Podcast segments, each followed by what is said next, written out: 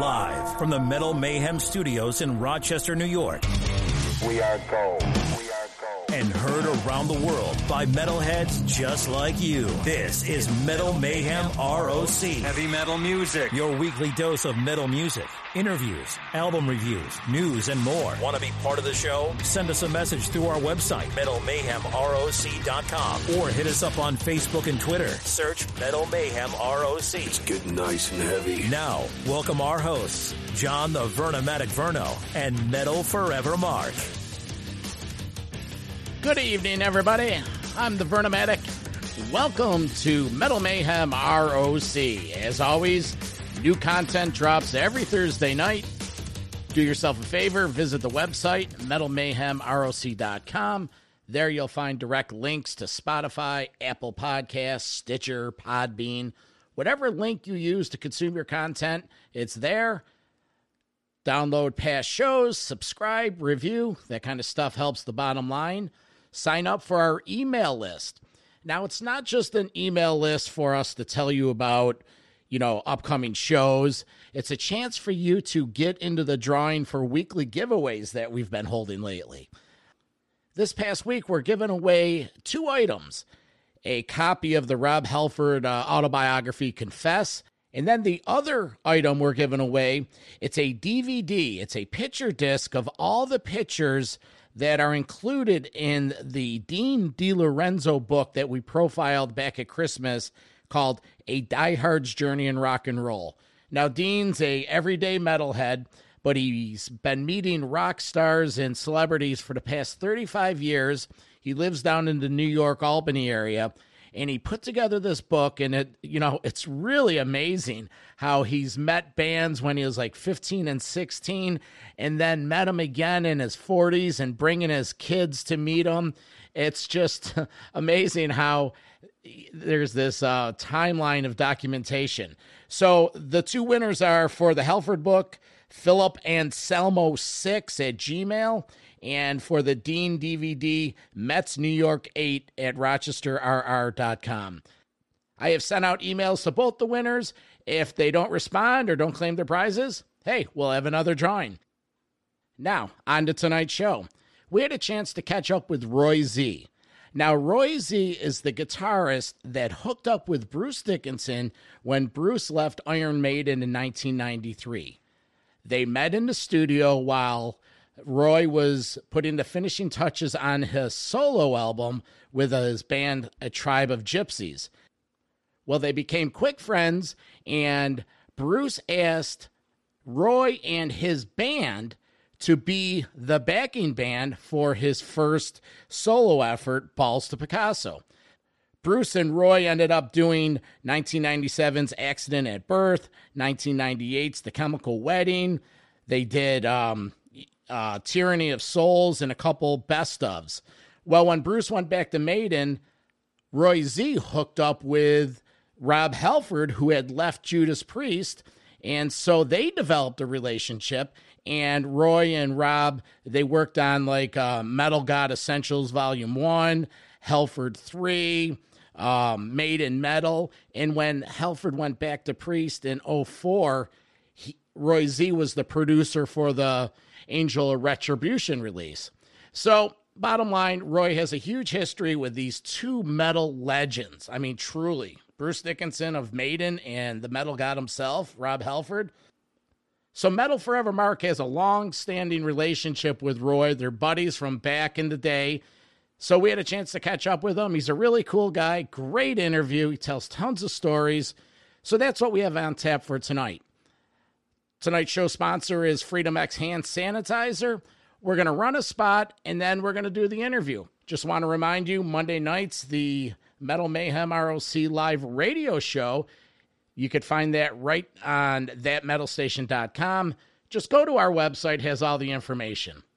So that's about it uh, for Metal Forever Mark. I'm the Vernomatic, and enjoy the interview.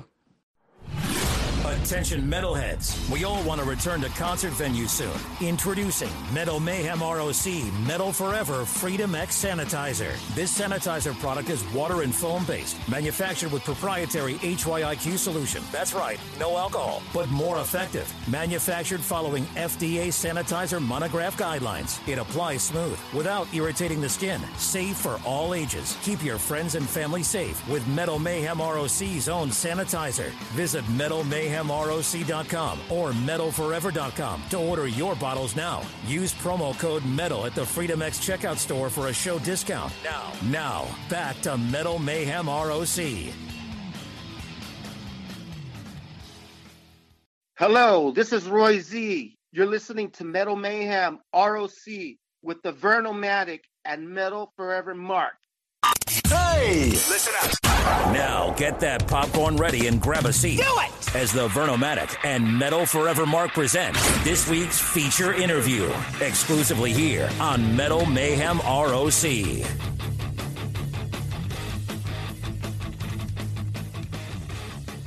We're excited tonight to have Roy Z on the line. Roy was the writer and guitarist and producer with such bands as Bruce Dickinson when he was solo and Judas Priest and Rob Halford from his home in Los Angeles, California. Let's welcome Roy Z. Hey, Roy, how are you? Hey, everybody, hanging in there, doing good. I got my vaccine, and as of Friday, I'm going to be a free man. well, congratulations. Uh, that, that's excellent. I'm glad you got through the storm. I'm sitting here with my co host, my partner in Metal Crime, Metal Forever, Mark.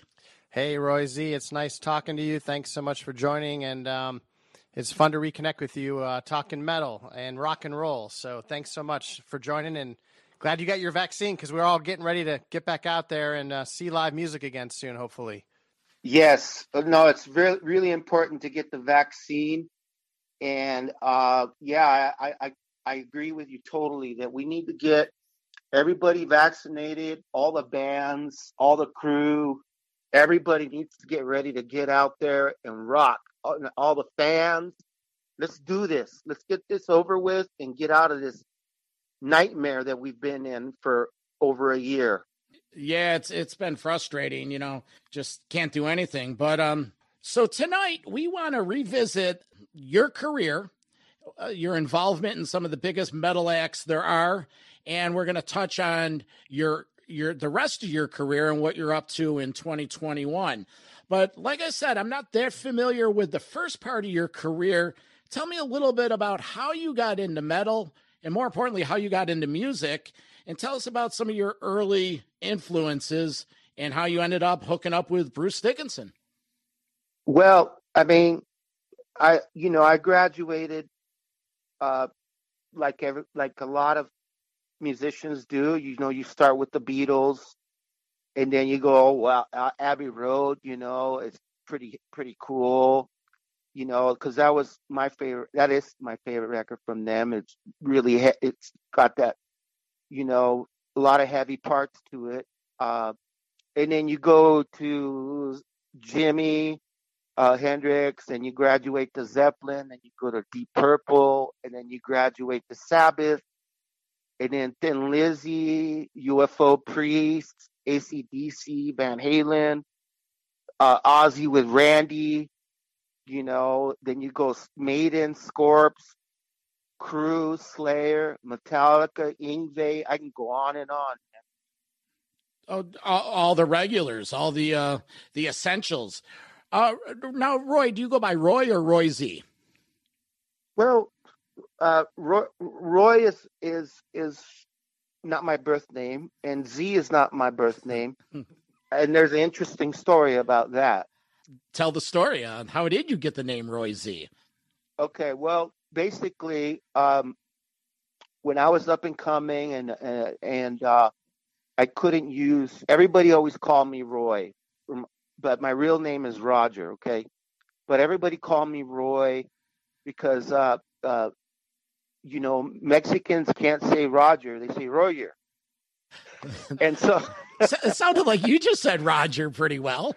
Well, no, they say Royer, and then instead of Ro- Royer, they just go Roy, Roy. So that's how you get from you know from Roger to to uh, Roy, and then my last name is Ramirez, like Sean Connery in The Highlander, and uh, when I was up and coming, there was this guy, the Night Stalker, Richard Ramirez, Yeah. and uh, it was a bad vibe for me to go to auditions with that name. So what I would did, what I did, is I flipped it uh, backwards to Zerimar. okay. So yeah, well, it makes sense. It's like I never knew that, uh, Roy. That's classic. That's awesome. Well, Oh. it, it, it gets even better. was when I went to audition for Ronnie Dio, uh, and uh, on the on the chalkboard was my time slot for my audition, and all it just said was Roy Z. And my friend that uh, drove me over with four Marshall stacks uh, goes, he goes, I really like that Roy Z. It sounds good, you know. I- Roy Z, and then he he started calling me Roy Z. Then everybody Roy Z, Roy Z, Roy Z, Roy Z, and then it just it stuck. So Ronnie, I found out later that Ronnie said if I got the gig, that he would want me to change my name to Roy Z. uh what year was this? Was that the Yeah, where in the sequence does th- this have? Because Vernomatic talked, he did his heavy metal homework and said, I think Roy Z tried out for Dio. And I was like, well, Twice. as long as, I, as I've known this dude, I, I actually never knew that, uh, Z. And like, I guess so when we hang out and stuff, sometimes we just shoot the shit about other stuff. But like, uh, th- okay, so where in the sequence does the Dio auditions happen? Well, uh, uh, I'm good friends with him. The guy that got the gig, and at the end of the day, we're really good friends. Is uh, is Rowan Rowan Robertson. He got the gig the first time I auditioned. what excuse me, wasn't he like 16 at the time? He was young. He was very young, yeah. But he got the gig. Was that the lock up the wolves era of Dio? It was like Yeah, it was just you know, I I, I guess uh, I, I don't know if, if if it was after Craig Goldy or after Vivian. Not sure to be honest. Yeah, when Vivian, Craig Goldy, and then the young young kid. Yeah, Rowan. Yeah, Yeah. So that that's when I first auditioned over on uh Lankershim here in North Hollywood uh, at Little Feet. Little Feet had a studio there. And yeah, it was like a it was like a cattle call, man. It was all these guitar players just lined up. So you became Roy Z because of, well, I know you said your, your, fa- your father and things, but man, but from Ronnie James Dio, basically. Yeah, he he he he baptized me. no, he baptized he he gave me my metal name. He baptized my you know, my metal name. Uh and then uh after a while uh with the you know, with uh the internet uh and everything, I discovered there was another guys using Roy Z. So that's when I added my my real last name Ramirez. So that's why I go by now Roy Z Ramirez. But yeah, that's how Roy Z was born. It's awesome. You know, Dio Dio's on that Rushmore of uh, metal singers. So, so you you lost out to the gig to Rowan the first time. Uh, what you- said you auditioned twice? When was Yeah, and, yeah. And then I lost out to Tracy G the second time. Tracy had a really good relationship with uh, Jimmy Bain and Vinny Appice because they already had played in World War Three, and I think that had a lot to do with it because I tell you what, man, I, I, I thought I killed my audition. What's funny is, you know, Ronnie and I would bump into each other, and then uh, there was one time uh, it was really strange uh, at uh, Universal Amphitheater. Iron Maiden was uh, touring with Dio, and the opening band, Dirty Deeds, I believe they were called, had visa problems, and they needed a band, a third band. And my, my band, Tribe of Gypsies, opened up this metal show, and it was tough work, but we we we won over the crowd. And Ronnie uh, saw the show, and he goes, "Man, you know what? this is where you belong. You belong in this band right here. This is you. And so that was cool to get the double blessing. But man, I, I can only just imagine what um, would have happened if Ronnie and I actually ever worked together. So hey, Roy Z. So I was telling Vernomatic because Vernomatic, uh, he, we have this thing called Mount Rushmore metal, where it's like the top four of pick anything: guitarist, drummer, metal band, whatever. And he, you know, his is Iron Maiden. I guess you could argue mine is the same, is in that category. But take us back because I'm a little, um, and it's been a while since we talked about this. So take us back. Um, I thought the story went you were in the studio recording, it might have been Tribe of Gypsies or something that maybe wasn't even a metal project.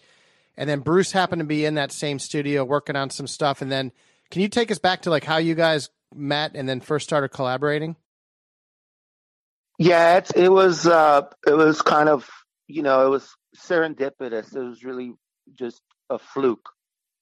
I was working at uh, the Sound City complex, and in the complex is Keith Olsen's studio. So uh, I was in Keith Olsen's studio mixing the first Tribe of Gypsies album. I would go in at night because Bruce would go in. Bruce would go in during the day, and basically they told me, "Hey, Bruce is having a day off, so if you want to come in during the day and and do the you know just stay basically just stay the, the, the night and then come back and we'll do the day. Well bruce forgot he had the day off and showed up for work. So then he walks in and then how do you guys start like how does that conversation go? Like, no i i walk in and you know I, I had i made it really clear to everybody that i did not want anybody hearing my music that wasn't involved. And I walk in and I see I, I'm hearing one of my songs called uh, uh, We All Bleed Red, and I'm hearing it blasting, like cranked to the max. And uh, and I see the engineer that I was working with, and then I see this this this dude like head banging, like all this hair was just flying, you know, and I'm like, what the fuck? You know, I got, I was, I was pissed for those few seconds. Uh, I'm just stood there and I'm just standing there ready to tee off, and then the song ended, and then I hear this British guy go, "Wow, that was brilliant." He go, and he goes, "That was amazing," and I'm like, "Okay, who is this dude?" And then uh, and then uh, the engineer turned around and says, "Oh, there he is. That, that's that's that's his band right here." And Bruce goes, "Hey, I'm Bruce. I love your band. I want to help you. You guys are amazing." Wait, and and and Tribe of Gypsies is not a metal band, right? Technically speaking. It, no. It, right. No. No, it's a heavy Latin rock band, you know. And uh, I just, you know, I, after after a while, I just went to to my roots, you know music I grew up with, and just to, you know, I had an identity crisis uh, when I was living in New England, and my the band driver I was in fell apart, and I just said, hey, you know, I asked myself, who are you? What are you? What are you all about? And I came up with the concept of Tribe of Gypsies, and uh, you know, was successful as far as getting in the beginning, getting a you know invest investment, getting a record deal, and everything else. Uh, but you know, things change. But but yeah, that's how I met Bruce, and then from there, next thing I know, a week later, I'm being flown to England, and the rest is history. Now, Roy Z, did you know who Bruce Dickinson was when he said, "Hey, I'm Bruce"? Hell yeah, I did, dude. I had the I had the posters in my in my in my garage. That, that's what I thought. Uh, but that, no, that's what I got out of that. Okay, yeah. So there's Bruce, and at that time, when was it? Uh, 91, 92?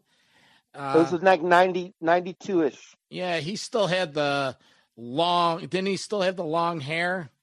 Oh yeah, yeah, yeah. really long hair. Yeah, he didn't cut it until. Um, Skunkworks or something. Yeah, yeah. So there's Bruce Dickinson um, vibing on uh, your uh, your other band stuff, and so where does it lead from there? How did you guys hook up? Well, he just goes, "Hey, man," he goes, uh, uh, "I really like your band. Um, you know, um, uh, I really like what you're doing. Uh, I want to help you." And I said, "Okay." Uh, you know, tell me what's up. And he just said, hey, listen, I want to fly you to London. I want you to meet my managers. I've already told them about you. Maybe we could write a song or two. And I said, okay, cool. So a, a week from meeting him, a week later, I was on a plane to London. My first time ever going um, over the pond, as they say. You know, we, we were talking and everything, and we worked on some songs. And next thing you know, he's like, you know, I like this better than the album I'm working on. I don't know what to do. I go, oh, dude, I don't know, dude. I go, you know, that's that's on you, you know. He goes, would you mind doing a few songs on my new album?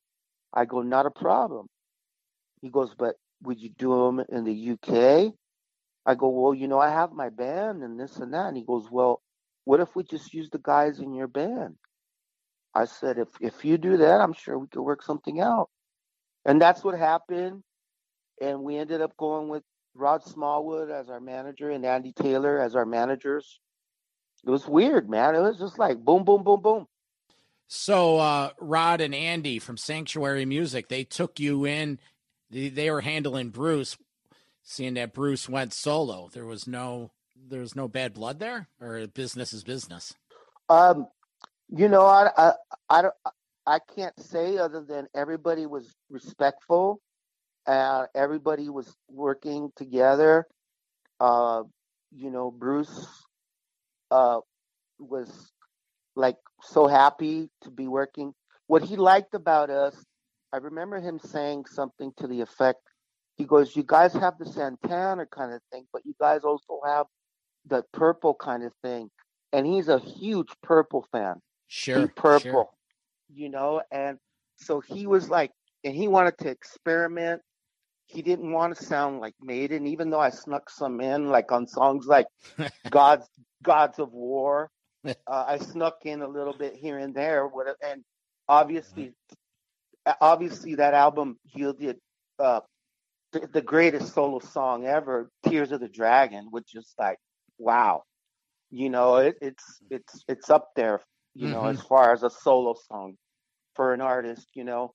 I mean, and so even to this day, I mean, there's I, I just got a video of a little girl uh, singing "Tears of the Dragon." She's got to be like five, six years old, and ki- she kills it. But what I'm saying is like that song, uh, and the re-recording of that song uh, changed everything.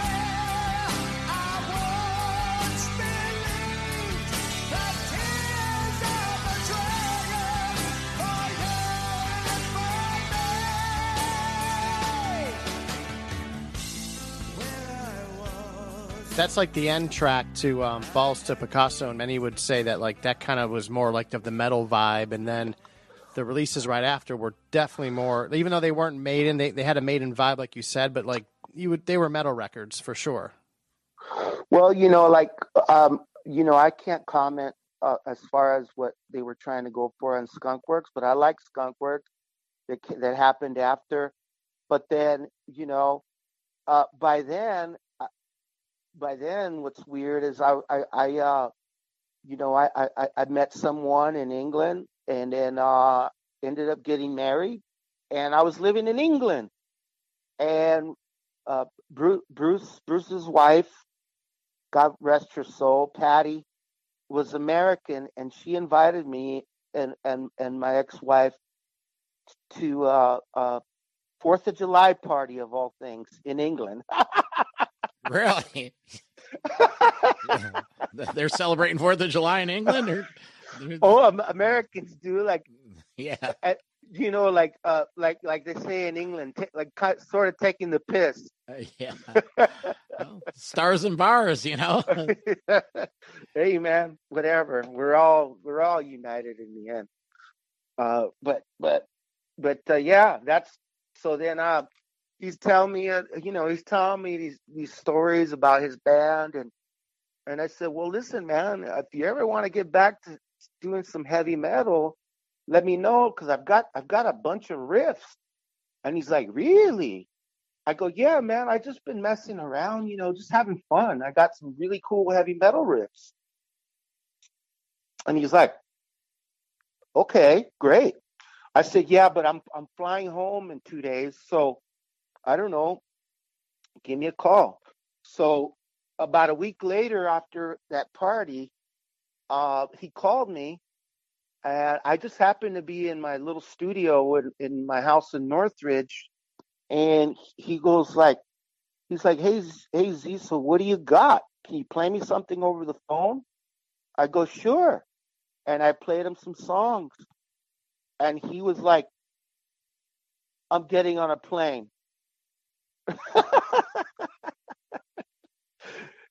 and a few days later, man, he was we were there working on what was the beginnings of Accident of Birth. Tell us about recording the album and how did how did that go? Well, I gotta say it was like ninety six. Uh when we first he goes, Okay, I, I I'm I'm I'm all in, you know, I'm I'm wanna do this.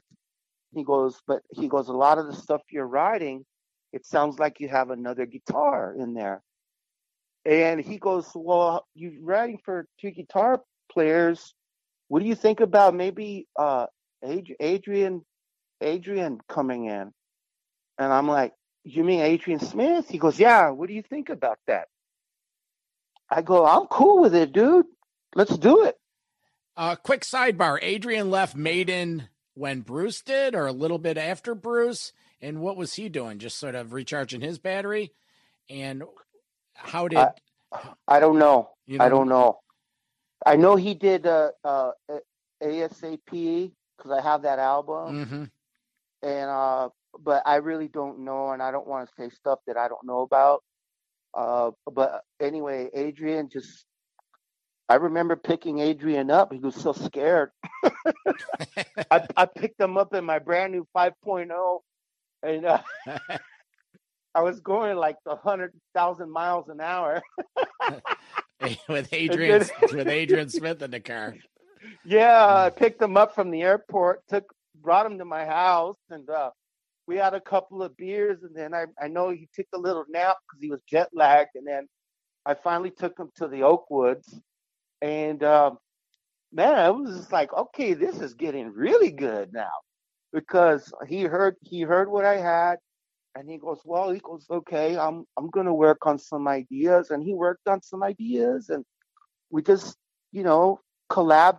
I gave him his space. At the same time, I I gave him uh, more than his space, but at the same time, I I, I was pretty focused on what this record now was going to be.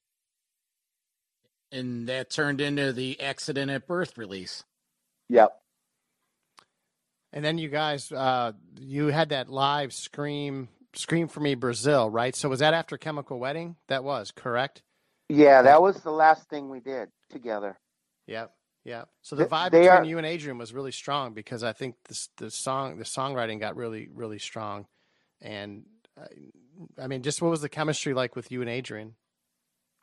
Well, it was cool, you know. I, I, I Adri- Adrian's a great player, and he can, you know, and he was really enjoying the the the the the, the, the tunings I was using because he was just used to the normal tunings, and then when by the time we got to Chemical Wedding, I was expanding the tunings and making it modern.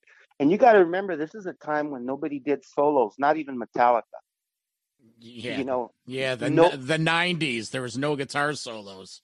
no guitar solos. When we did Accident of Birth and when, when we did Chemical Wedding, guitar solos were considered like, I don't know, that people hated it. I, which I find really nuts. Yeah, well, it's the 90s. The 90s blue. We're talking. we're talking with Roy Z, uh, metal guitarist, working with such metal visionaries as Bruce Dickinson, Rob Halford, along with some other production and producing duties. Roy, before we move on to some other uh, projects you're involved with, when you were doing the live Bruce Dickinson tours, how much of the live set list was Iron Maiden material? And if any, how was it looking over and seeing Adrian Smith on the other side of the stage? Well, it was awesome because for me, uh, it was perfect because Adrian had his style, and I had the role of doing Dave Murray's uh, bits, and, and uh, you know, and Dave Murray and I are huge. Both of us are really huge Hendrix fans, uh, and uh, oddly enough, uh, um, we both really like using the uh, MXR Phase 90 pedal, uh, and so which Eddie Van Halen made popular, but we both really like that pedal. So for me, it was like so natural, and you know, Adrian and I, we wouldn't talk so much about it, but when we did, we would say, I would say, look, dude, uh, on this song, I'm gonna do the shred part and then uh, uh, and then you do the feeling part. But if there's anything you want to do, you just do it. Go for it. Yeah. And so and so you know, so we had that balance of the speed. Uh, I was doing the more speedy stuff, uh, and he was doing more just being himself, being Adrian, the feeling with some speed and everything else. But he's got a lot of great feeling, and uh, you know, um, um, now his new project I really like a lot with Richie Kotzen, and it's kind of like the same thing, really. But I mean, Kotzen blows me away on the guitar, so Yeah, the- the- Rich has really uh, chiseled himself out an impressive career in the last 20 years. He's all over the place. He's a great talent. Yeah. Wait, so Roy, just real quick on this, real, uh, you guys, so you did play Maiden songs live? I thought when Bruce went out, you guys were just playing stuff from um, his solo, like Accident of Birth and Chemical Wedding and Tattoo Millionaire. Yeah. Well, here's the thing: is we we got to do we we would do three to four, no more than five maiden songs, but they were songs that uh, were written by those guys. So we would do like Flight of Icarus, and I know Bruce didn't get credit for the writing because of uh, contractual stuff, but Run to the Hills we used to do and we used to do Power Slave that Bruce wrote. Did you do waste, Wasted Years? No, we never did that. We never did. Yeah, I thought there was an Adrian song from somewhere or some Yeah. time. Yeah, he wrote it. We didn't ever did it. We never did it. And uh But that stuff never en- ended up on any live recorded material, though, because I, I don't remember any anything making live. yeah, I have a live Japan thing, and we did two minutes to midnight, which they both wrote. Uh, so anything, it was cool with management as long as it was songs that they wrote. So after the the Scream for Me Brazil, were you involved in the Tyranny of Souls release? And how did the Dickinson era end with you your involvement? Well, here's the thing: is that uh, uh, this is a whole nother. You're you're you're taking, dude. All of these are like chapters in in the book. Okay. yeah. Uh, I was Bruce goes, "Hey, I want to do a record, but nobody can know about it." And I said, "Okay." He goes, uh, "Write write some ideas for me." And I wrote I wrote 20 ideas, and it was just guitar tracks and bass to a click. That was it. Uh, I, I didn't have time to, and I gave him the 20 ideas. Uh, and then he was on tour and he, he literally picked the first 10 uh, in the same order that I gave them to him. And then Maiden had, uh, I think it was two or three nights at the Universal Amphitheater. Uh, uh, long story, it was he was going to be here for four days. So I went to the show the first night, and he fell uh, because there was birthday cake from Nicko's birthday. So he slipped and fell like I want to say like 50 feet or more, and he broke ribs. Wow. Yeah, but he was scheduled to do vocals uh, for the for the ten songs that he picked. He picked the first ten in the same order. And man, I never seen anybody so hardcore. That guy's hardcore. He fucking sang the whole thing, the whole album, in three days, bro. With broken ribs. That's that- that's crazy because it's hard enough to breathe with broken ribs, let alone sing like how Bruce sings. Bro, I just had broken ribs, man. uh, thank God I don't have. They're, they're healed now. I just had broken ribs, and I and I was thinking to myself, damn, this is crazy. Bruce was a nut because he would literally do a take and he lay down on, on a little studio couch I had, and he's like, "Okay, Z, hold on a second. And he'd give me he'd give me four takes for every song. Uh, and he would do and then in those three days, he did uh he did all the songs. And then he goes and I would put it all together. I go he I go he would only sing like not that long, like maybe three, four hours. And then he goes, Okay, Z, I gotta go, man. I'm just hurting. And I go, Don't worry, I go tomorrow I'll, and then we would fix up and then he'd do more songs and more songs. By the end of the whole thing, we had we had like 12 songs done. The vocals were done.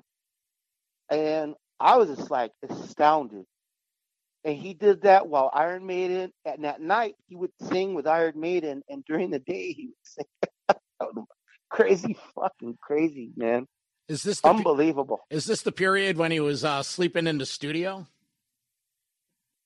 He used to sleep. He used to sleep here at, the house, but uh, no, he would uh, he would sing a, a take or two, and then say, "I got to lay down" because his ribs were broken.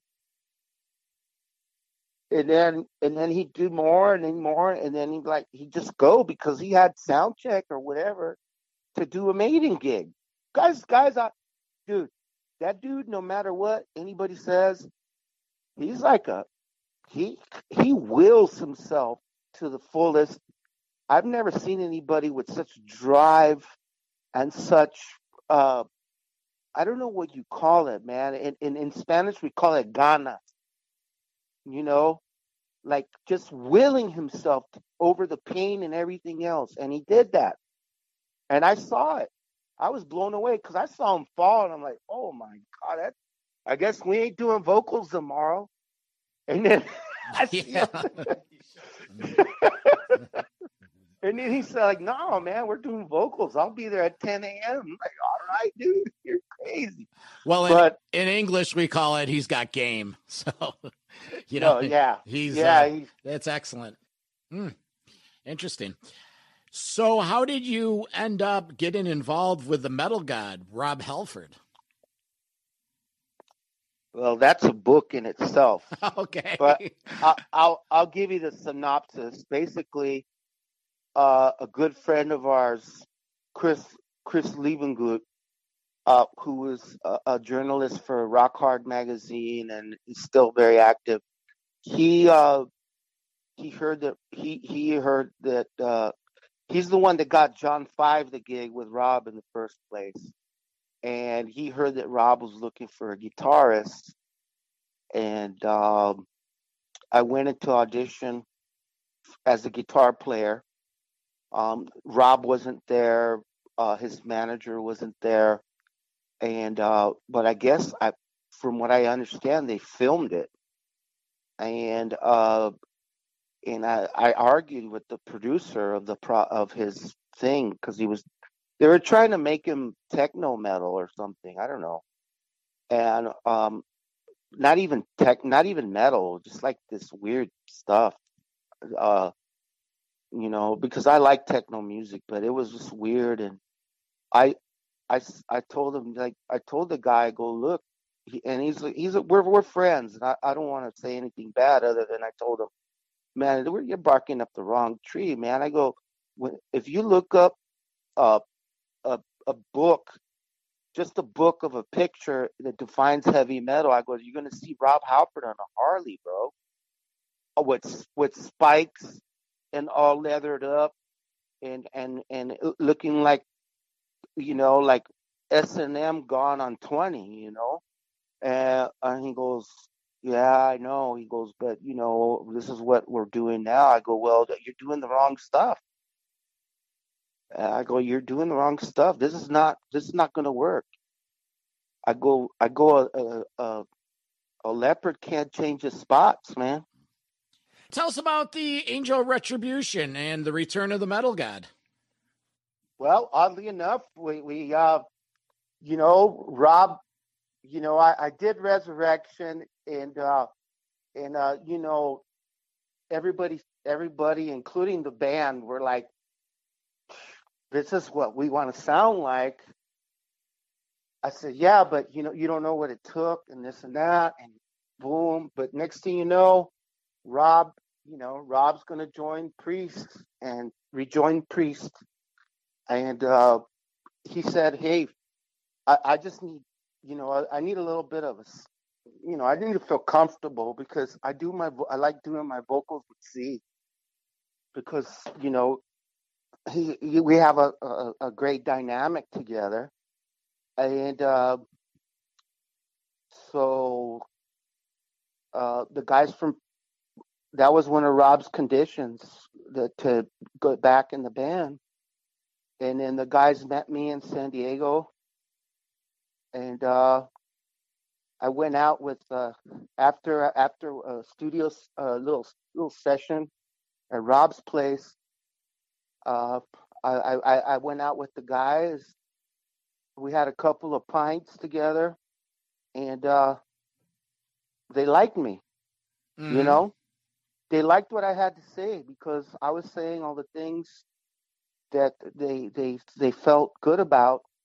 Uh, I don't know if it was hundred percent, but they liked me. And so, in other words, at the end of the at the end of that thing, uh, they just said, "Hey, you know," um, they said, "We want you to to to we want you to do the record." And then, so I worked. I worked at the old Smithy, uh, where is uh, uh, old Smithy is uh, outside of uh, Worcester in in in a place called Kempsey, a town called Kempsey. And oddly enough, I, I might be working there again, but that's where they did Born Again, bro, Sabbath. Yeah, the old Smithy. So I'm like, yeah, I'll, I'll, you know, I, and um, it's weird because I'm in touch with with the owner right now because I I want to do some work there. I I just like it over there. And then uh, you know, I, I had set up, and then I set up a studio at at KK's. I set up a studio at Glenn's, and man, I was I worked the first the first part of the session. I worked 93 days in a row, and uh, I'm talking long days. And then uh, and then we got to do. They said, well, where do you want to record the drums? I said, Sound City. So we got Scott and I over. The band stayed home, and uh, Scott Scott and I with uh, Joe Barresi uh, and Mike Fasano. I got to mention him because he's the um, drum tuning master. And uh, we recorded the drums at Sound City, man. It was a great time. Can you comment on a rumor that I heard? Well, one, Yep. well, I heard it and I think I read it in the KK book. Is it true that Rob came back in the band as a security blanket when they got offered to do the the Ozzfest in case Ozzy couldn't perform? And is Judas Rising, is that really an older song?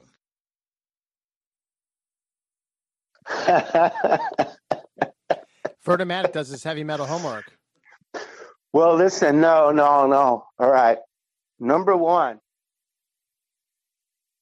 Number one. This is crazy. I, I there's oh, there's only so much I could say, but uh, It was in KK's book. That's why I asked. yeah, KK.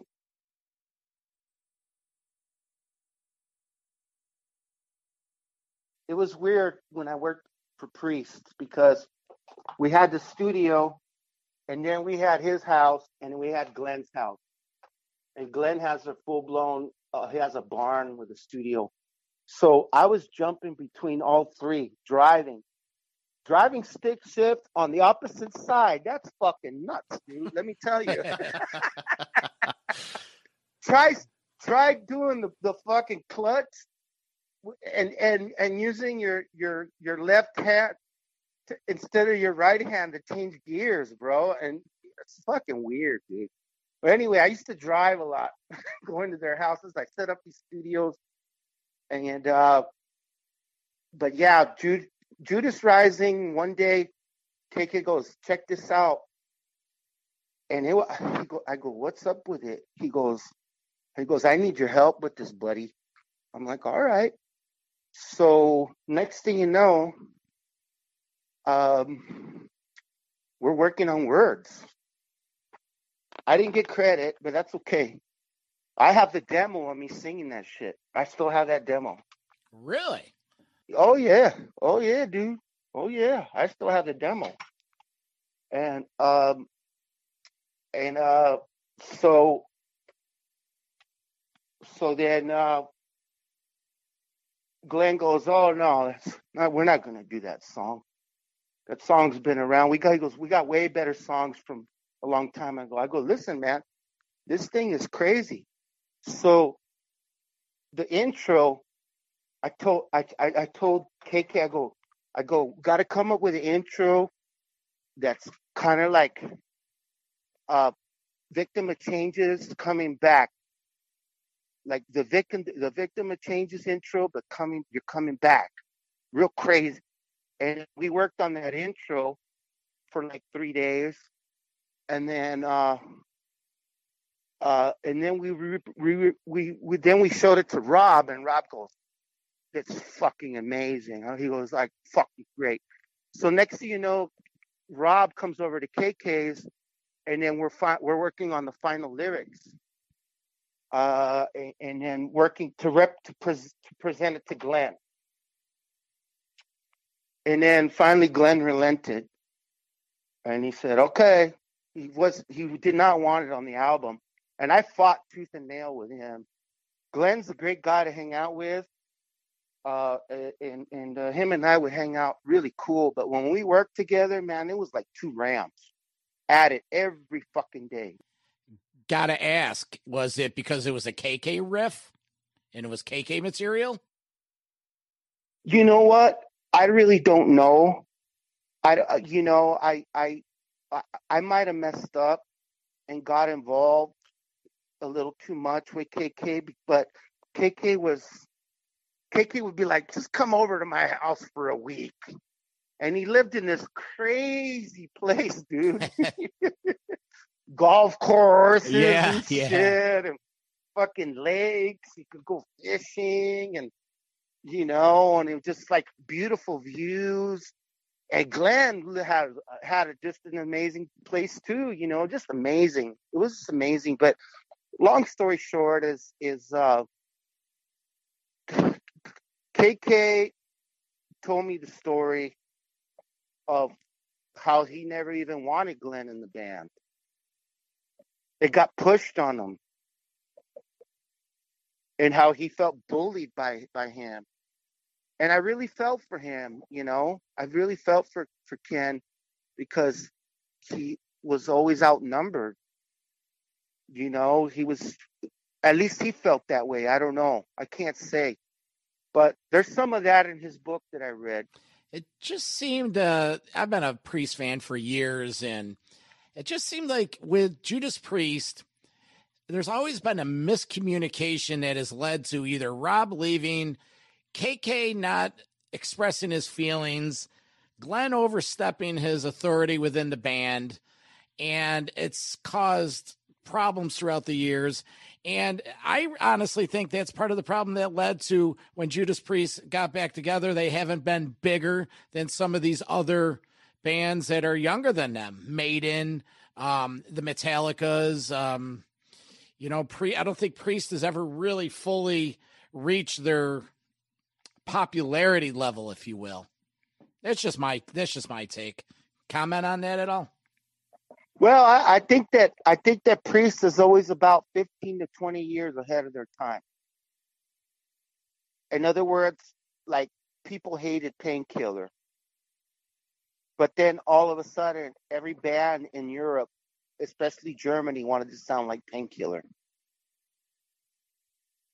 Like bands like Primal Fear and, and Gamma Ray and all these other bands, right?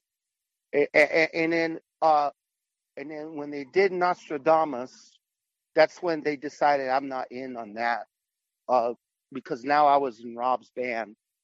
Uh, and uh, I felt there was a conflict. But uh, now when I this, I'm like, holy smokes, man, this is pretty good. I'm sorry, Roy, you, know? you broke up. What did you say when you did what? I said when, you know, people, a lot of people bash Nostradamus. You know, Uh-huh. when it uh, but now when I put on Nostradamus, I actually really enjoy it. Yeah, there's a lot of good moments in that uh, album. By the way, Roy, just for a quick second, um, uh, back to Angel Retribution. I mean, so here's the thing: like, you're kind of um, this. I don't want this to sound the wrong way. Like, you're not that you're like in the shadows, but like you're here. You are a hardcore part of a lot of heavy metal history. You know, when you think about it, I mean, you you got Dickinson doing heavy metal when he was doing something that wasn't there.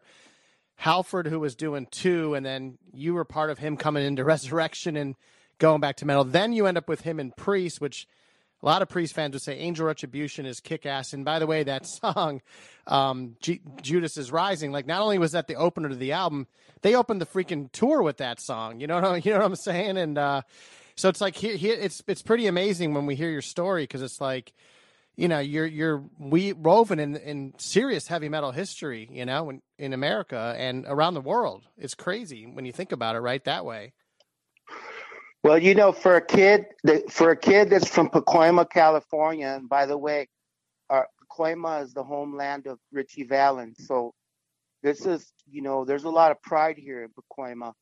Uh, uh, uh, I, I live not too far from where I grew up. Very rough area, and uh, uh, but for a kid to have the posters of these guys on his wall when he's 12, 13, 14, 15 and then to be able to do the work that I did with them and and and you just go like really did I just did I do that because now time you know has eroded a, a lot of uh, not the memories but the actual struggles of just getting there you know just working my ass off How has the advancement of the the ethnicity of metal happened throughout the last 30 years? You know, yourself, you're involved with it. Rob Trujillo over with Metallica. You know, you've had other guys, Chino from um uh oh, it escapes my mind right now. Um lead singer- Deftones Deftones, thank you. You know, Chino and uh, you know, uh, Randy Castillo, um, Rudy Sarzo, even though he's Cuban. But, you know, have you seen an increase of some of the uh Latin or um other ethnicity in metal? Yeah, yeah. You know who started it was Ozzy. Ozzy by getting Rudy number one. Mm-hmm. And then he got Randy Castillo. And then he got uh, Mike Inez. Sure, Mike Inez. Yeah. And then and then he uh, and I I call us the mojo man because you know us Latinos we're mystical crazy motherfuckers and for people hell yeah you know like Uh, for for a guy for people like from people like in England, they go like, "Damn, these motherfuckers come from like used to chop each other's heads off, and they they built these pyramids. There's some crazy motherfuckers right there." I was thinking that when you told me that you moved to England, I'm like, Jesus, you know, talk about fish out of water and just Uh, man, I loved it. I, I loved it, man, because you know, up until that moment, man, I always felt in United States like a second class citizen, bro. And that's the truth. Mm, it's that's too bad. It's Yeah, that's actually the often not talked about thing, you know, side of the, I guess, the metal world, right? And um, yeah, Z, you've uh, you've truly, man, it's it's a success story and a half for sure. Um, so hey, uh, and it's, get three metalheads going. We're gonna, we can go all night, and this this is definitely gonna be more. I knew Vertimatic was gonna get into this discussion because you're you're part of uh, his two Mount Rushmore metal bands favorites of all time. But uh, you, I, I was gonna ask him something else, but go ahead. No. I just you finish your thought. I just oh no, to- uh, Roy Z, I was going to ask you. We'd, we'd be remiss because uh, now we want to go into like 2021, and you told us that maybe we would get a Metal Mayhem ROC exclusive, and maybe we might get two based on just this last conversation we were having as it relates to kind of you know KK and what he's doing. But um, rumor has it uh, we've heard that maybe you've been writing and working with Bruce again in 2021. Uh, is that true? And what can you share or not share about that at the moment? Well, listen, uh, uh, Bruce, Bruce and I, uh, when we can get together, we always get together and work on music. Uh, we we have a lot of songs, ideas. Uh, we have a lot of songs, and we want to do a few more. But we were supposed to get together, but because of COVID, uh, we can't get together. And uh, unfortunately, I can't go to England right now, and he can't come to America because of this new variants. Uh, and uh, but also, you know, I don't know what else is happening in in, in the camp over there. But uh, yes, we were supposed to get together last year, uh, around this time last year. And, and you said Bruce is not a guy that wants to do like the file sharing, to send a bunch of stuff through the internet. He wants to get in a room and get in the studio and, and record stuff with you there with him. Bro, I you know, I yeah, I don't I don't think he's that kind of a guy. I mean, he still has a flip phone. I'll just leave it like that. That's awesome. All right. Um. Okay. So so anyway, can you speak just a little bit? How how's that music sounding? Like, is it is it heavy? Is it riffy? Is it all the things that we would expect? Like with a modern edge? Like, is it? I assume it's metal. If you took all three of the I call it the trilogy. Uh, actually, there's there's actually some ideas that remind me of like Balls to Picasso. There's one or two of those ideas, but basically, it's like if you took the the, the, the three last albums that we did, a, a little bit of each, but custom because it's not we're not trying to repeat.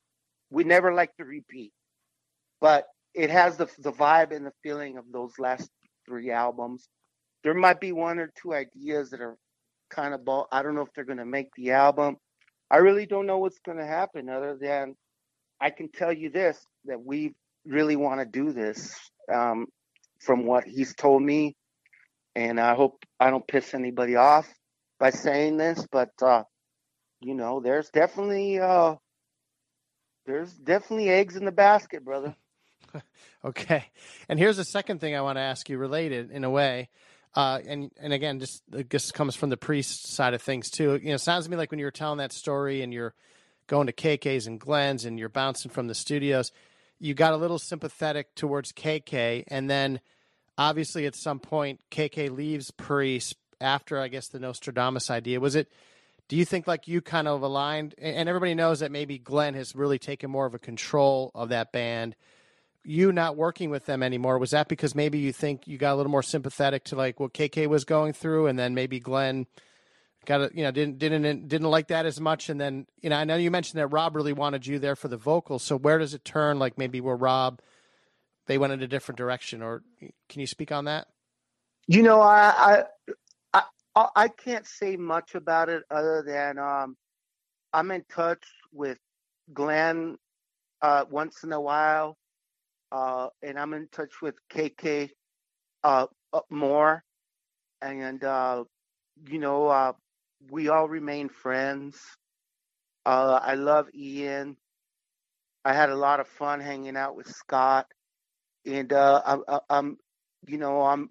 I don't want to say I'm close, but I- know, I know uh, Richie, and he's a good guy, and I'm friend, I'm friends with Andy Sneap. So I, I wish those guys nothing but, you know, power and, and, and love, and, and I wish them well. You know, I, I hope they, I hope they kick some ass because I, I really like Firepower.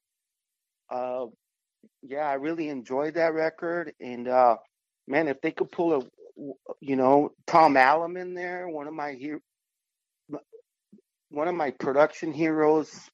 Uh, my main production hero, I have to say, is Martin Birch, but then after that, Tom Allom for sure.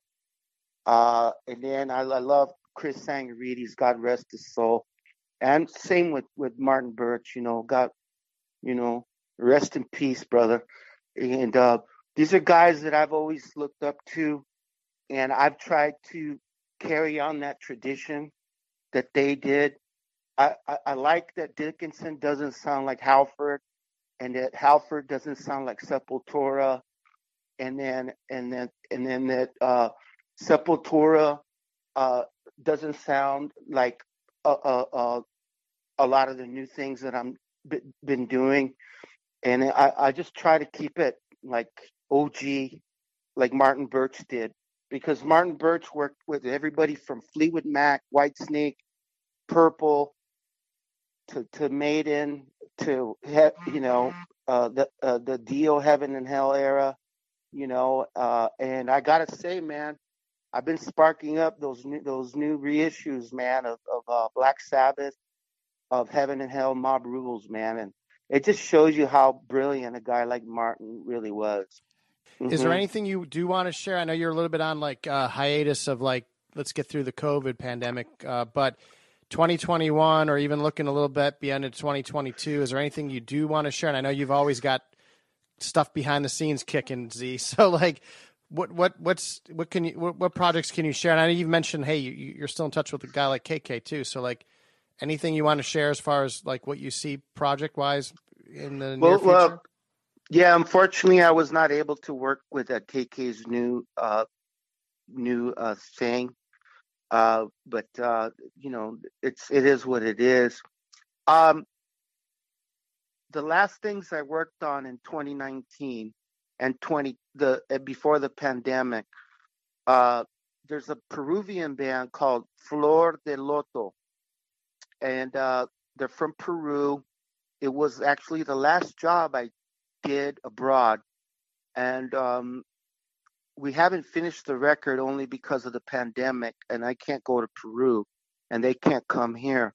But what's cool is this band has six or seven records in Spanish, and this will be their first album in English.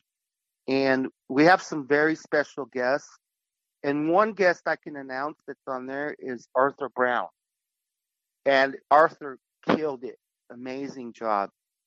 Um, also, there's a, a group out of Brazil called Anguish. And uh, I am not able to finish their album also because of the pandemic. It, they're great, man. They're like fans of Maiden, fans of, you know, Maiden and Priest and Dickinson will love that band. And then um, then I've been working on and off with Jimmy's brother Leon Hendrix, and we're just waiting, you know, for you know all the vaccines and everything. But uh, gonna be working with Leon on some stuff, and then um, in January I start uh, with Brazilian band called Heaven's Guardian, who the lead singer his that was his original band, who's a mutual friend of Mark and I's, is Carlos Zema. That's right, Zema. I thought he was with an, or Immortal Guardian. He is with Immortal Guardian, and I, you know, I, I worked with them on their first EP, but his original band is a band called Heaven's Guardian, and uh, uh, that's something that I hope to start in January if all goes well. Uh, and uh, I just saw Carlos, by the way. And I told him I would be on with you, Mark, and he sends his best. Oh, thank you, man. Yeah, I, I, I, I he's another guy I need to outreach to soon because I, I want to reconnect because uh, it's been too long, and um, I'm a not well huge fan of his vocals and his musicianship, but he's just he's like super up, straight up cool dude, right? so, yeah, he's, uh, the he's the best. Yeah, man, He was he's at my best. wedding. He's he was at my wedding oh, in shit. Vegas. Oh, awesome, dude. Yeah, he's the man. He, uh, yeah, I love that guy.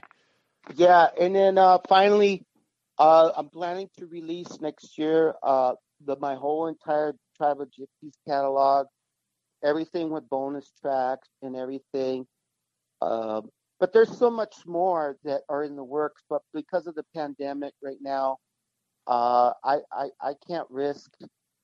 Even though you get the vaccine, you can still carry it, and uh, I I gotta be careful because I have a lot of relatives that uh, still haven't gotten the shot and they're susceptible to uh, they have pre-existing conditions and they're susceptible to uh, permanent damage. So yeah unfortunately this year it's going to be another lost year i think. Uh, but i, I got to give it to people man. They're, they're you know hopefully uh, the, the the metal community will come together and get vaccinated.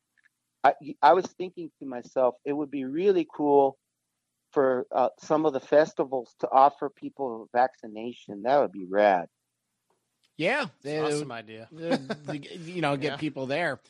Um, Roy Z, we do a we got five minutes left, and we do a fun show segment on here. It's called the Mount Rushmore of Metal. Many have tried, most have failed, only a few survived. This is the Mount Rushmore of metal. Oh man, Yeah, yeah. So Only a few survived. only a few Me- survived. Metal Mike from Halford did not survive. Just Uh, okay. Well, I, don't- I don't know. I don't I don't. that's funny. I don't know what's considered metal. You know, is is Deep Purple considered metal? Is Jimi Hendrix? We're not Let listen. Vernomatic cue this up because he has an opinion on how this We're not even going to go there. Before we met with you, we did another show segment with one of our one of our correspondents, and the discussion was it's a fun game we do. Is it metal or not? And I queue up. I I go and I get six tracks of various bands that just released Uh-huh. material, and I don't tell the guys uh, who it is. I just play it. And the question, and I get the response from Mark and Metal Walt: Is it metal or not? So. But my question to you is I'm going to need your Mount Rushmore of um I mean, metal it's- metal bands. Give us your Mount Rushmore of And me- it's your interpretation, so you throw in who you want to throw in. all time. Well, well, here's the thing, though. No, uh, and, and and I don't mean to stall on this, but what what, what do you guys? Where where did metal start? Where do you guys think that metal started? it's um some some say, you know, Is, cream, is highway some is say highway is highway is is purple haze metal? is it? I mean, there's no right answer. It's your interpretation. Is Grand Funk Railroad? Is MC5 from Detroit in the 60s? It's Thin Lizzy or UFO. You sure Is- that that stuff was in the seventies? What about what about Sabbath in '69, the debut? Yeah, Sabbath. What about what about uh uh uh ACDC? still Z. That's the seventies. I mean, what No, about that's- Ze- what about Zeppelin? That's why we have this debate. Zeppelin Yeah. was the '60s. Like, um, I mean, Yeah, they're that's. Iron Butterfly, Iron Butterfly. What about Steppenwolf? That's what I mean. Okay. it, two hours ago you said. uh, so the here's what Steppen- I, I would say the following like of course black sabbath has the early metal roots as you can then trace to deep purple and all that for me metal really i don't this is just my interpretation like somewhere around where like priest hits like british steel and somewhere where like number of the beast comes out and then somewhere where like kill 'em all comes out with metallica i know there are a little bit different timelines but like that's what in my view when like that started becoming metal like and What about I'm way Van off. Halen? What Maybe- about Van Halen? we say no. I say not metal. Vernomatic says maybe it's metal. Well, it's look. It's that. It comes from that. time frame of hair metal genre. I mean, Van Halen All was never hair metal, but remember what Greg Renoff said, and or um, Andy Bennett said in 1978, Atomic Punk and I'm the One and On Fire from Van Halen One. That was some of the heaviest stuff going on. That I sure Priest, Priest, ACDC. The, Is, the- is the- Kiss metal? Is Kiss metal? yeah, yeah, yeah. Kiss Alive One, Roy. Kiss Wow, Alive One. Z flipped this on us hardcore, man. It's, like, it's just how many genres of metal are there too? There's like 50 subgenres of metal: doom, grindcore, death, melodic. Well, we have to get back to the rules of right. Mount The Rushmore. rules are there are no rules. Okay. It's your I interpretation. Need, I need All right. four. Four, Roy Z. according to Roy Z. All Nobody right. This is tough, man. This is fucked up. Uh. It's so funny. Sabbath, Priest, Maiden. Fuck. Only one more. And I have like 10. That's why. Uh, Slayer. Oh, that hasn't been mentioned before, but there you can't argue. That's the thing. But- no one can argue with any of these lists.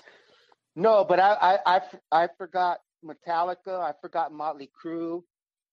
I forgot the Scorps. I forgot Ozzy with Randy. You're a big uh, Randy fan. I saw some videos of you doing them. That's what I'm saying, man. I- I like the like. What is metal? Okay, so uh, this is another Mount Rushmore. It's going to be hard for you, and you probably don't want to offend folks, but what's your Mount Rushmore top four metal vocalists? Oh, that's not hard. Uh, uh, Oh, can't forget about Zema. I know. no, I mean, Scheepers. Yeah, I know, but the thing is, is that uh, in no particular order, okay? The ultimate metal singer, and you guys might not consider him metal, but to me, he's metal. Well, no, here, let me let me go. Let me go back up. Okay, the ultimate metal singers for me are Rob Halford. Number two, Bruce. Number three, Dio. And number four, I know he's not considered metal, but I have to say Ian Gillan. And that, no in no particular order. Ian Gillan was on Born Again Black Sabbath. That was definitely a metal album. Yeah. And, and in no particular order. I just think about like there's never been a singer with the range of, of other than Ian Gillan with the range and you know who else would count as metal is Arthur Brown because he influenced all of these guys. Um, you know, there's a lot of honorable mentions. You know, uh, like like the dude from Malice. I thought he was way metal. Uh, you know, Malice Uh, from Cleveland? Malice, dude. Yeah, they're from Cleveland. I don't know where they're from. They played L.A. I don't know. And that could have been a uh, three different versions of Malice. All right. Yeah, they, and then uh, uh, there's a guy called Perry McCarty that sang on the Warrior, Fighting for the Earth. I think he's way metal. Uh, uh, other hon- honorable mention is, um, you know, I think about it, uh, and Ozzy. Ozzy is super metal, and uh, Klaus. Klaus. Yes. Yeah. Yeah, I was rocking the China White yesterday, 39th anniversary, man. That's a badass song, dude. I saw that tour. Really? I did too. And you know who was the opening band? Uh, Riot? No, Iron Maiden. Number of Oh. the Beast tour. Yeah, you saw that. Where where did you see it? In uh, the West Coast? Yeah, Anaheim. It was called the Summer Strut, and it was uh, Yeah. it was Loverboy, Iron Maiden, Ted Nugent. No Scorpions, and Foreigner. Yeah, th- th- that tour came to Rochester, came to Buffalo instead of it was it was Nugent, Foreigner, Loverboy, and Maiden. There you go. Yeah, Yeah, I mean, you know, uh, I, I do like. There's so many great metal singers. There's a lot of new great singers like Ralph brother Ralf Scheepers. He's he's amazing. Uh, I like the I like the guy the the kid that's singing. Uh, the Ronnie Romero. I like him. He's great. You know, there's so many, bro. Like so many. Michael Kiske. Come on, man. That's right. You know, it's interesting because uh, some sometimes when we talk about this metal genre of like, the, you know, the trend now, like if you listen to like Jose Mangin, um, you know, like the liquid metal, it's just all the death growling vocals and like the idea that this vocal could be like another instrument almost like when you look at like a Rob and a Bruce or Michael Kiske, like it becomes like that fifth or sixth instrument in the band. You know what I mean? Like when there's range and melody and harmony, like that's just what you miss when you just have this straight up like the death growl, you know?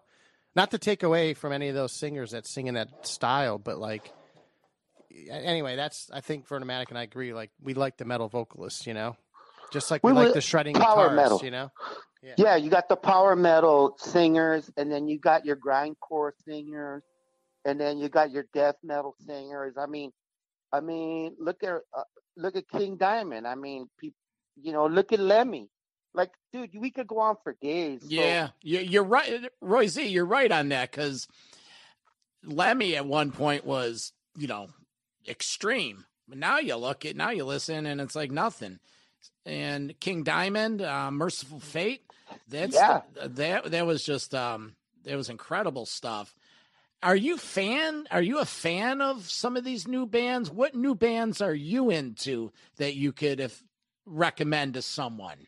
Um, you know what? Uh, there's there's some really cool bands, but all of them have been around.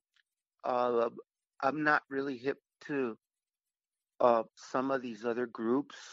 You know, I try I try to listen to everything, um, but uh, in all honesty, um, I don't like I don't like hardly anything that's coming out that's new. I gotta say that I really like uh I really dig the new uh body count and I'm glad they won best metal uh Grammy. Uh, uh you know that that's but that's bringing a like a hard element but body count's been around for a long time. You know, um I don't know man. That's the last album that I I like. You know what it was- speaks to? It speaks to you have to look. Every like Vernomatic made the comment. Anybody with the crazy stuff on computers now and Pro Tools or whatever can plug in and make crazy sounding music. But what needs to happen? There still has to be good artists, good musicians, and the most important, good songwriters. Right? I mean, anybody can throw on a drum track, and I mean, you know, this is you, you're one of the you're in the A list of A lists of of metal writers. You know, it's like you can't fake you know either you have good writing skills or you don't you know Well, there's a lot of talented bands, you know, and then there's like that whole new metal genre or whatever. And there, but to me, it all sounds the same. All the yeah same that's the thing production, same yeah same production, same, you know, I hear the same snare drum, same guitar sound, the same kind of solos, the same, uh, you know, just the same everything. And I'm like going like, this is fucking whack, you know? They're, they're, they're time stamping their shit, you know? When you put an audio timestamp on your shit, Vertimax got to do some unhooking in the, in the Metal Mayhem ROC studios here. I have the world's loudest, uh, It always goes off. the loudest um, Um, cuckoo clock on the other end of the um, the studio, and at the top of the hour, you could be down the street and hear it. So well, that means that, that means that we're done then. yes, it does. so Roy Z, you know it's interesting. We've only had one three segment, ep- three episode interview that we've done. That was way back early in our little careers doing this thing here. You may be the third, the second, but you also may have enough content now where mm-hmm. we could splice you into a whole shit ton of shows in the future. So you might be our our third co-captain in the in the co-captain's chair here now. That's funny because we 'cause only we- we, only we only talked about a few things. I know we could go another four hours. I know, but uh, Actually, I, I, Verno's going to call you after this, and you're going to talk till four in the morning. I'm sure. yeah, Roy, I want to thank you for uh, joining us tonight. It's uh, I've been a fan, and um, Mark's been hounding me for last couple months. He's like, I got to call Roy. We got to get Roy Z on. I'm like, well, call him, call him. But I want to thank you. I appreciate it. Yeah, I want to give a special shout out to to uh, to you, to Mark, and a special extra shout out to my my brothers in the Halford band. Things are looking up. Roy Z, I, I love you know it's uh, that was we didn't get to like half the questions we wanted to ask you tonight, but like one of the and again, so here we, I was going to ask you this. Look, Half, Halford, yeah, some would say, oh, that's Rob's solo project or whatever. The reality was, and I was so I consider myself extremely fortunate that I got to know you all on a personal level, in addition to you know just being a fan of what you guys do. But like, I mean, you guys, you guys had chemistry, and you guys were a real band. And Rob always said it, right? He was always like, "This is a, this is my band. This is not my solo project." Can you can you talk about what what it meant, what it felt like for you to be in the Halford band? Man, you know, uh, it's wonderful when you could be on the road with with with some guys and everybody just loves each other and cares for each other, including our crew.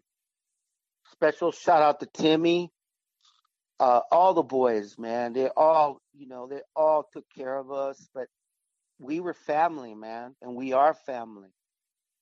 And uh, I hope that one day we could reunite, even if it's with another singer. Uh, I'll leave that up to fate, but I'm down. All right, that being said, Roy Z, thank you. Stay safe and healthy. Yeah, Z, thanks, man. We appreciate you calling in, into Metal Mayhem ROC, and uh, we'll we'll talk to you soon uh, off air, and hopefully have you back on again because you fit right in. right on, gentlemen. You guys stay safe and, and blessings to you and your families.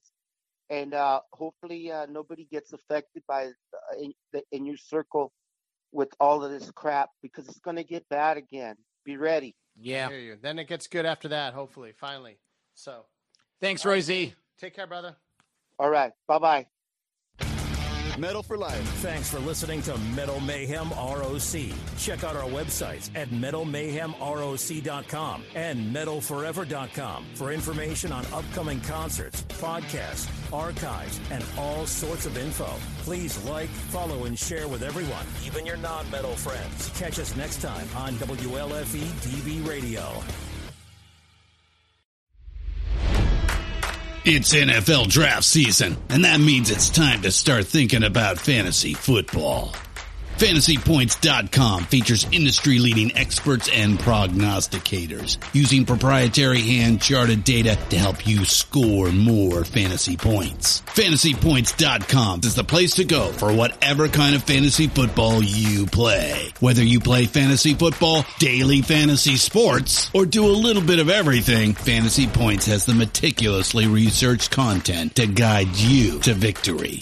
And why wait for the fall? Fantasy Points also covers the new spring football league, the UFL. Join the guru, John Hansen, Scott Barrett, Joe Dolan, and other massive names in the fantasy football universe with an exclusive offer. Use code Pantheon for 15% off any fantasy points package, including the all-in package with access to every article, tool, and data nugget that Fantasy Points has to offer.